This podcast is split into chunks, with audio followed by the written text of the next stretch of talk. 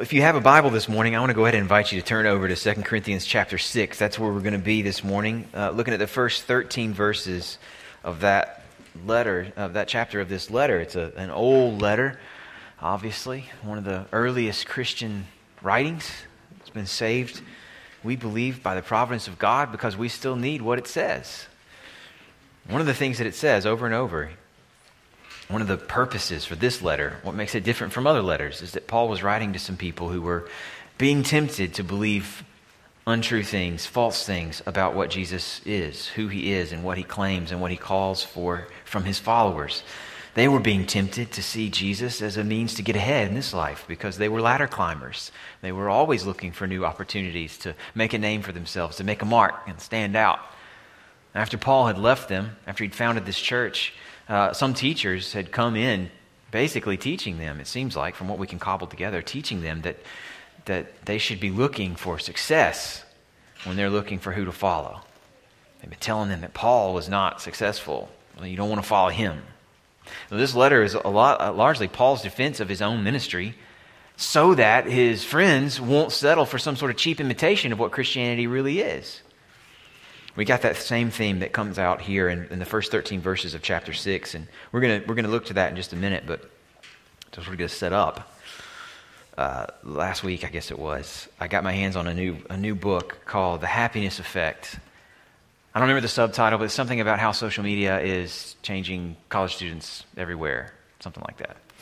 It's, a, it's a, the latest study out of this, uh, this research center up at Notre Dame that studies uh, the spiritual lives of young adults have been doing great work for the last almost 20 years or so. And this is the latest book to come out of the work of that research center. Uh, a, a, woman named Donna uh, uh, Freitas is the author. Um, so, the happiness effect. What she's done is she's traveled all over the country, going to colleges in lots of different geographical areas, talking to, going to colleges with lots of different ethnic, uh, ethnic backgrounds, and the majority of their students. Uh, she's talked to, to students or different state schools and private schools, liberal arts colleges, and big colleges that actually teach a bunch of sciences and engineering school. I mean, all sorts, all the different kinds of schools that are out there, she's seen them. More than 200 interviews go into this book. So it's, it's well researched. And here's what she found. She's asking them questions about how they use social media and what effect social media is having in their life. What she found was somewhat surprising. She says that uh, most of the attention grabbing headlines about what young people are doing with social media these days are a lot of gloom and doom scenarios about the, these, these serious dangers, these attention grabbing dangers of predatory behavior or cyberbullying or risque photos being shared or students being driven to suicide by the way they were treated online. She found those problems were there. They're not, it's not that, that those are not real issues. But those problems aren't widespread at all, she said. Shouldn't be as worried as we are about those problems that capture our headlines. Much more significant is a more subtle problem, she found. One that's not going to catch headlines, but that has a powerful influence throughout the lives of these students. And this problem showed up no matter where she was geographically, no matter what ethnicity the students she was talking to, no matter what their socioeconomic background was, no matter what kind of religious affiliation they had or didn't have. Same problem across all those lines. One predominant theme quote, the importance of appearing happy. That managing their Facebook profile, their Instagram accounts, or what have you, has become to them something of a homework assignment, a chore. Certainly not something they look forward to, something they can't not do because it's important to, to the, the, the social life that, the life that they're living. It's a heavy burden to carry. She got this theme everywhere she went.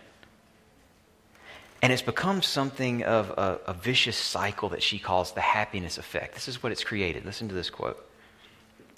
Because young people feel so pressured to post happy things on social media, most of what everyone sees on social media from their peers are happy things. And as a result, they often feel inferior because they aren't actually happy all the time. That's what she calls the happiness effect. Let me read that one more time, make sure you get it. It's a vicious cycle. Because people, people feel so pressured to post happy things on social media, most of what everybody sees on social media is, is happy. As a result, people feel inferior because other people seem to be a lot happier than they are. Do you feel this pressure? I wonder if that does that sound familiar? Are you happy? You think you should be? This theme connects to what Paul's talking about in 2 Corinthians 6. Take my word for it for now. I'm going to show you in a minute. It, he's, like I said, he's appealing to his friends to trust him, to come back to him, to, to reject this bad teaching about what Christianity is, this false teaching, and to commit again to the message he gave them when he first introduced them to Jesus. We're going to read the text in a moment. I want you to notice that the first couple of verses are him appealing to them with this deep, impassioned plea. Now is the time of salvation. Now is the time to embrace this message and not to receive the grace of God in vain. The grace of this word coming to them so they've heard of Jesus. Then at the very end, the last couple of verses in what we're going to read, he's appealing to them again. He's saying, Look, I've spoken freely to you. I'm a wide open book. I've held nothing back. Open your hearts to me too. Come back. What I want us to focus on this morning is, in, is what comes in between. There's an appeal to them to believe at the beginning, an appeal at the end, and in the middle, a long, lyrical, beautiful description of Paul's way of life. What he's describing in verses 3 to 10, heart of this passage, what he's describing is what he believes to be authentic, genuine Christianity. This is what it looks like to live a life that's truly Christian. He wants to remove obstacles to genuine faith in Jesus. He wants to clarify what it's really all about. And his life is a template of the lives that genuine Christians should live, an indicator of what we should expect from our lives if we want to be with Christ. So, what should we ex- expect? What should we expect from our lives if we want to be genuine followers of Jesus? Paul's going to point us in that direction. Now, I want to read the text first. If you would please stand with me in honor of God's word, I'm going to read chapter 6, verses 1 to 13, and then we're going to, we're going to pick apart verses 3 to 10 this morning. Listen to how Paul sets this up. Working together with him, then, we appeal to you not to receive the grace of God in vain. For he says, In a favorable time I listened to you, and in a day of salvation I have helped you. Behold, now is the favorable time. Behold, now is the day of salvation. We put no obstacle in anyone's way so that no fault may be found with our ministry. But as servants of God, we commend ourselves in every way. This is where we'll dig in. What commends him? What does genuine Christian ministry and Christian living look like? Well, here you go. By great endurance in afflictions, hardships, calamities, beatings, imprisonments, riots, labors, sleepless nights, hunger. You guys sold? Does that sound good? Now listen. Listen to the turn in verse 6. By purity, knowledge, patience, kindness, the Holy Spirit, genuine love, by truthful speech and the power of God, with the weapons of righteousness for the right hand and for the left through honor and dishonor, through slander and praise, we are treated as impostors and yet are true, as unknown and yet well known, as dying and behold, we live, as punished and yet not killed, as sorrowful yet always rejoicing, as poor yet making many rich, as having nothing yet possessing everything. We've spoken freely to you, Corinthians. Our heart is wide open. You are not restricted by us, but you are restricted in your own affections. In return, I speak as to children. Widen your hearts also. This is God's word. You can be seated. Christians supposed to be happy. What should we expect of our lives if we want to follow Jesus. if Paul's model for Christian living is the true one, what should we expect? Well, first, we should expect our lives to be sorrowful. Second, at the same time, we should expect to be rejoicing always. We should expect our lives to be sorrowful. That's the first point I want you to notice. This comes from verses 3 to 5. That's where he makes this turn, describing for, for them what he's going for in his ministry. He wants to just lay the path out there to remove any obstacle, any sort of misunderstanding that might keep you back from Jesus, to remove that, get that out of the way so that you can have a straight and narrow path to the hope that Christ can give you. What does he have to do to remove that obstacle? How does he commend himself? Well, in verse 4, you, miss this in the, in, in the translations we have, but there's a banner that hangs over that whole laundry list of categories that he gives you for understanding his life. You know, it's almost like a lyrical poem, the way that passage builds on itself. At the top, as a sort of banner headline for it, that comes through a little more clearly in the original language than in our translation, is his claim to great endurance. Everything that comes next explains what he means by great endurance. His ministry is commended, it's shown to be true and genuine because of his great endurance. Now, endurance only makes sense where you're facing things that are hard. Nobody has to endure Caribbean vacations, do they? No, you endure root canals, stomach viruses, football off seasons. What did, what did Paul have to endure? He's brutally honest here. What did Paul have to endure? The main sign of his genuine ministry is endurance. What did he have to endure? Well, look at the honest list he gives us. He endured hard things that happened to him just in the normal course of life. That's the first three. In afflictions, he says, hardships, calamities. These are just bad things that happen in life. Think car accidents or job loss or cancer diagnosis. Paul was shipwrecked, for example when all he was trying to do was take the gospel to people who hadn't heard it. He's just on a ship trying to get to another part of the ancient Roman world, and the thing goes down in a storm. That's a calamity. That just happened to him. Then he's on this island. He's just trying to get warm by a fire, maybe cook a little food, recover a little bit from the trauma of this shipwreck, and he gets bit by a poisonous snake. Calamities, afflictions, hardships, just life happened to Paul. Next three things, he shows us he had to endure evil things done to him by opponents. It wasn't just the hard things that happened over the course of a normal human life. He actually had people after him. So he says in verse 5 I had to endure beatings and imprisonments and riots.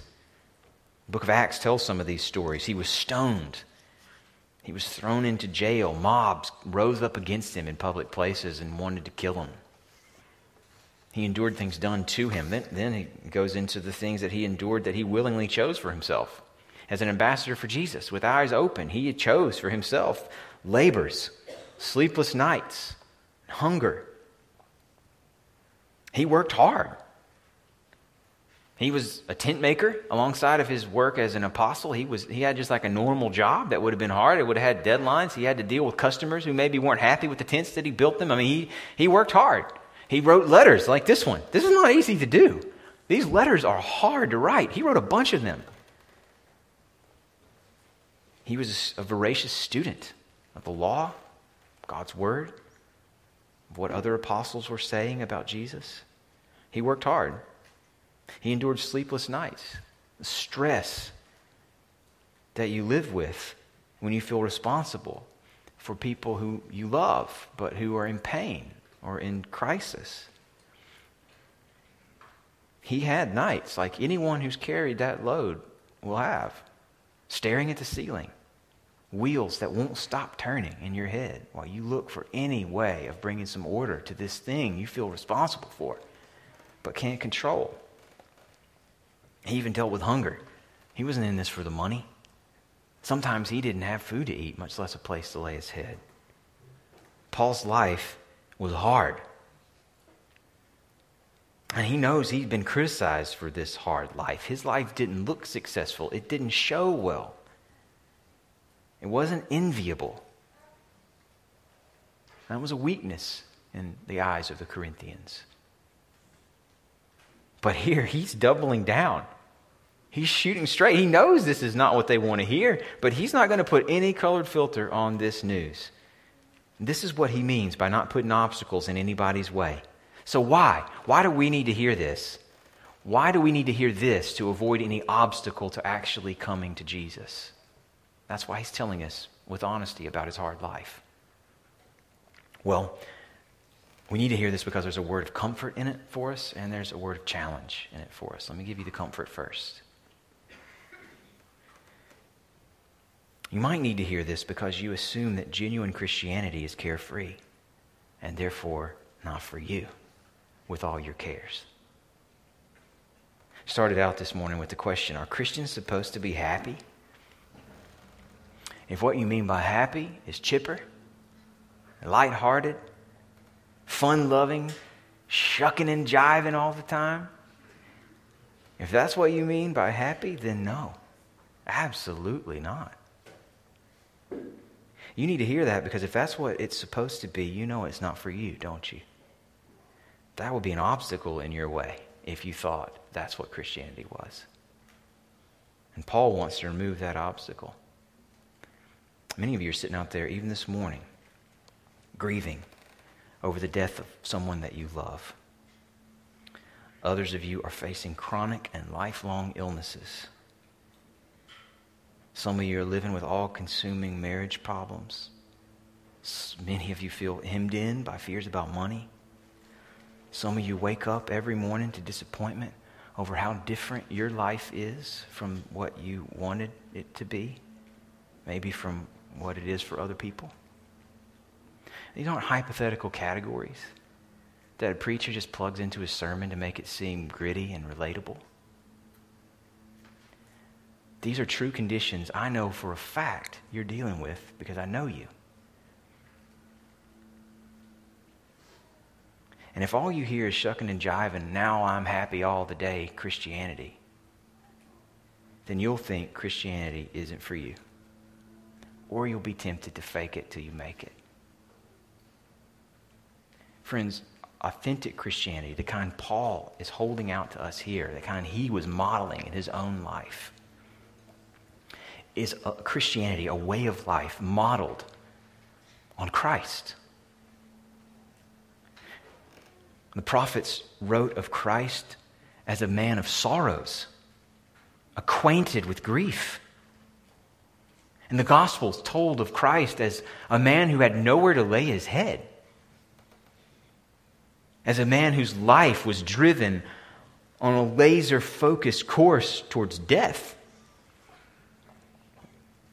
The message of the gospel, the heart of true Christianity, is that Jesus died a death that you were meant to die for your sins so that you wouldn't have to. That he willingly embraced a life of sorrow so that your life could be defined by joy. That he went to this length to redeem sinners because he knew that he would be your only hope the only hope and redemption for people who can't be chipper and lighthearted about their lives. Christianity, genuine Christianity, is only for people who are too honest to be chipper and lighthearted about life. That means it's for you. That's the comfort here. It's for you. If you'll have Him. There's also a challenge, though, in what Paul has put in front of us here. Paul's honesty about the hardships of his life is a challenge to us. Friends, you can't be unable to admit sorrow in life. Maybe that's an issue for you. I mean, go back to the book that I mentioned earlier, that's happiness effect. I wonder if you feel that happiness effect that she's writing about, where you, you feel like you got to project happiness, whether it's on social media or just in your friendships and your, in, your conversations, wherever if you feel like you've got to be happy to show some sort of success in life, that you're winning at the game of life somehow, do you feel that? If you do, you need to be challenged by Paul this morning to lay that down. Because you can't be with Jesus and play that game.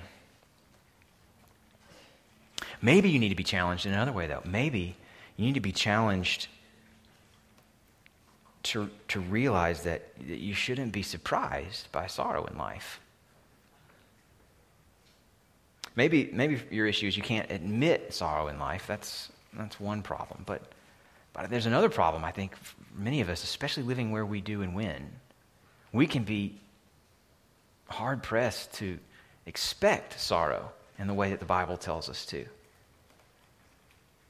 And that way makes us surprised by it when it comes into our life. We need to be realistic about what Paul is teaching us to expect, about what Jesus taught us to expect. We need to reject, in other words, all forms of what's known as the prosperity gospel. Now, you, you may have come across this gospel, this prosperity gospel, in some of the more corny versions of it that, that TV preachers are slinging around, what with their perfect hair and their big toothy grins and their nice, folksy, southern, charming ways. And I imagine most of you probably aren't that drawn in to teachers like that you're not going to be the most likely to be tempted by somebody who's telling you that the essence of Christianity is promised that, that if you have enough faith, if you really believe that, that God will give you what you want, God will make you happy. But I think there's another, much more subtle version of these same assumptions that is in us, whether we recognize it or not, and shows up when hard things happen to us and we blame God for them we react with a kind of resentment towards him as if we're not getting what he promised us, as if we're getting some sort of raw deal, as if the hardships of this life weren't the very reason he came to us to begin with. The sort of baseline expectation where Jesus makes sense in the first place. You might assume that if God were for you, he would protect you from hardship that the things that you love won't be taken from you. The things that you want won't be that you want won't be held back from you. That life can be fully customizable. But it isn't.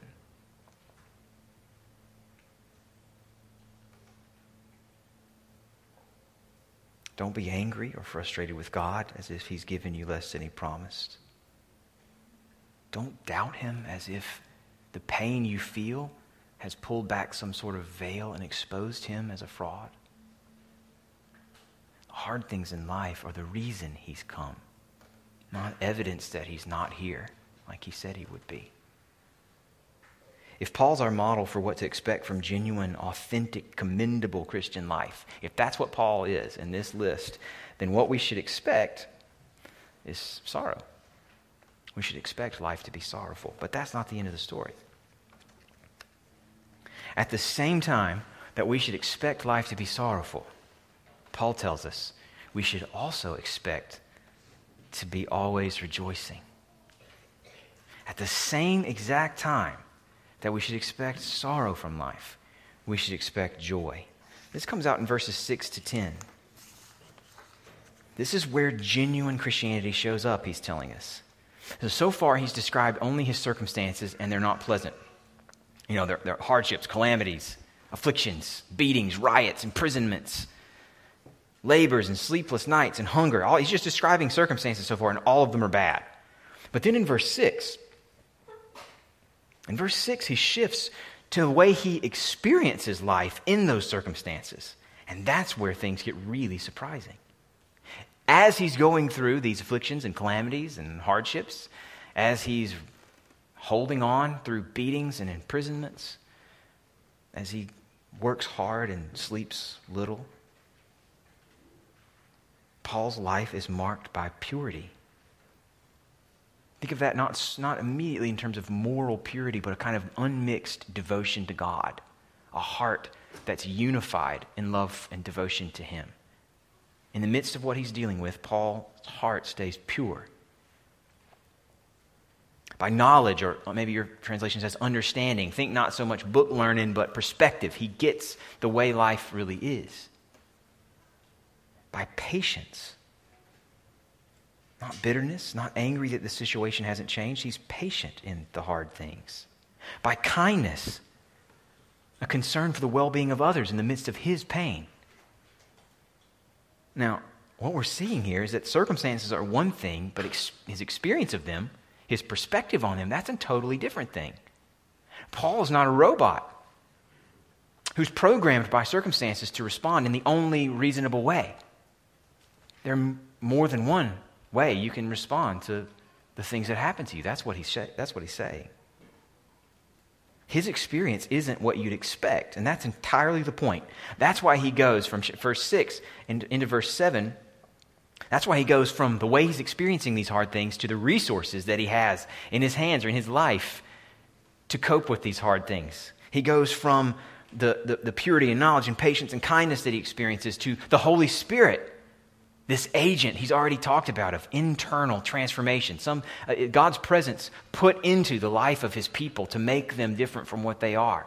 That's why he points to truthful speech which could be translated uh, the word of truth. It's a kind of technical term in paul for the gospel. He has the spirit. He has the gospel and he has the power of god. So the way that he's holding on in hard things with purity and, and kindness and and love points to some resources in his life that are greater than what we should expect, that are supernatural. And here's why I think he lays it out like this. Remember what he's doing. He wants no obstacles to anybody's faith. He wants honesty about what's real. He wants sincerity. He wants you to know the genuine article when you see it. So he starts with truth about hard things. He doesn't pretend that his life isn't what it is. Then he goes to the character of his experience in those hard things, that it's not what you expect, so that you will ask, How is Paul able to endure what he's endured with the purity and patience and kindness and love that he has displayed? Then you'll be ready to see the only power by which he endures is God's. So the mark of genuine Christianity isn't carefree living. That's a kind of happiness that maybe could be explained by circumstances in your life, any number of factors. You don't need God's power to feel good about life that's good. You don't need the Spirit. You don't need the Word. You don't need the weapons of righteousness that he refers to. That's a kind of religion that's only valuable as a kind of self assurance for the comfortable who need the permission to enjoy their privileges guilt free. Paul's got something else he's tapped into. He's tapped into something that doesn't exist in some sort of fragile ecosystem where the slightest change to its environment means it disappears. He's tapped into something resilient Who wouldn't be happy if they had everything? But if you're facing calamities and you remain pure in your devotion to God, if you're beat down and imprisoned and respond to those who attack you with patience and kindness, well, that raises questions. How? Why? That's the point Paul's been building to all along. That's the primary marker of his genuine ministry.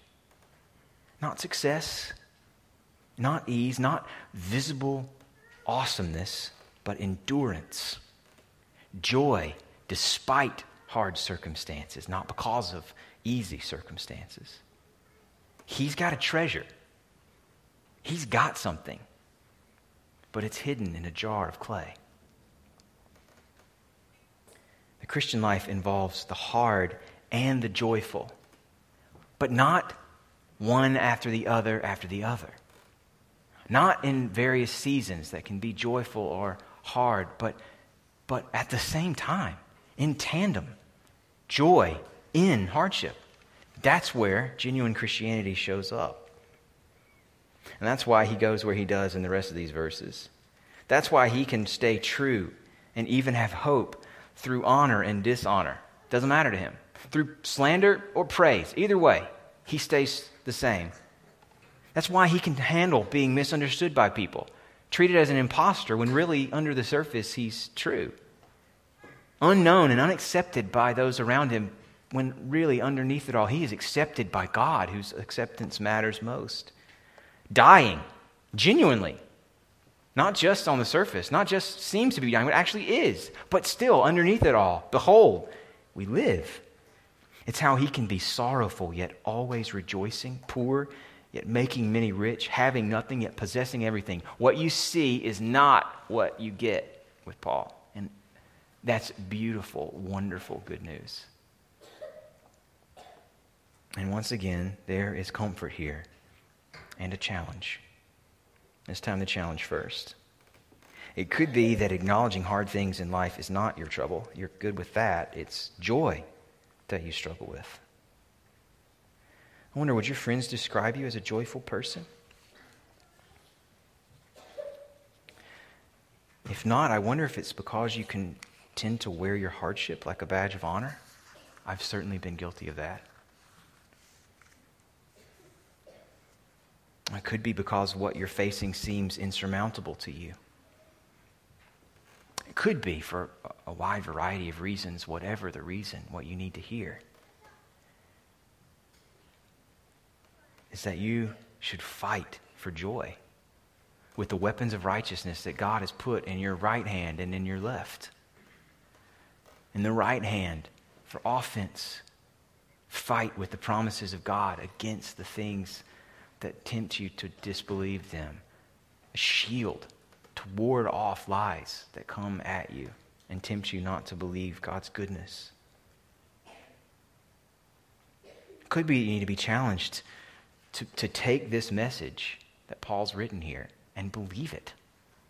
That it's possible to be sorrowful but always rejoicing. Now, here's the comfort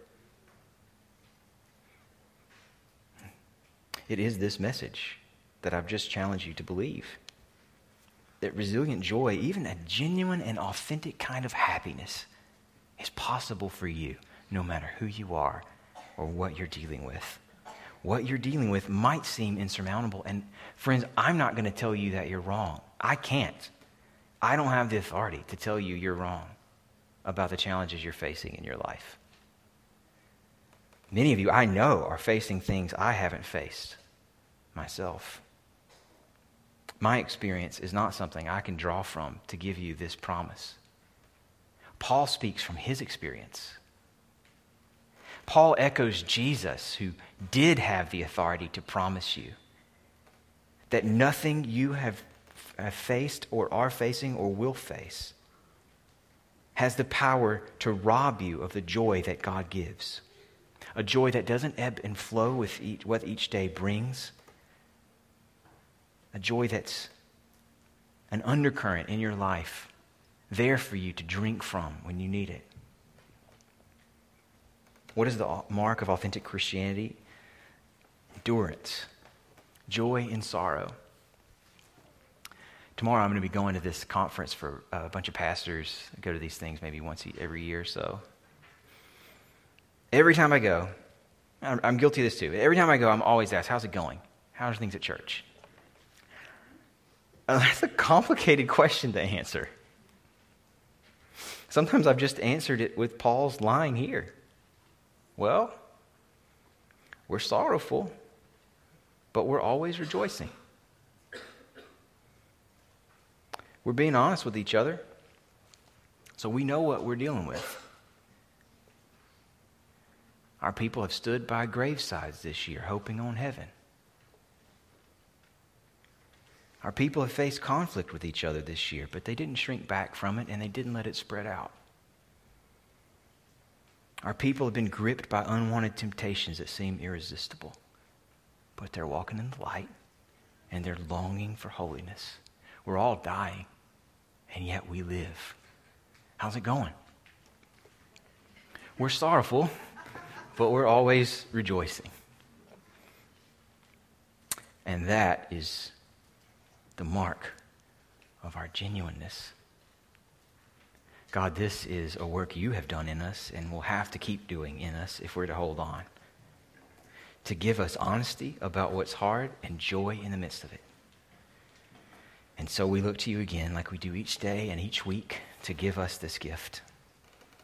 Thank you for Jesus who's modeled it for us and done way more than model it. who's bought this gift for us with his own blood.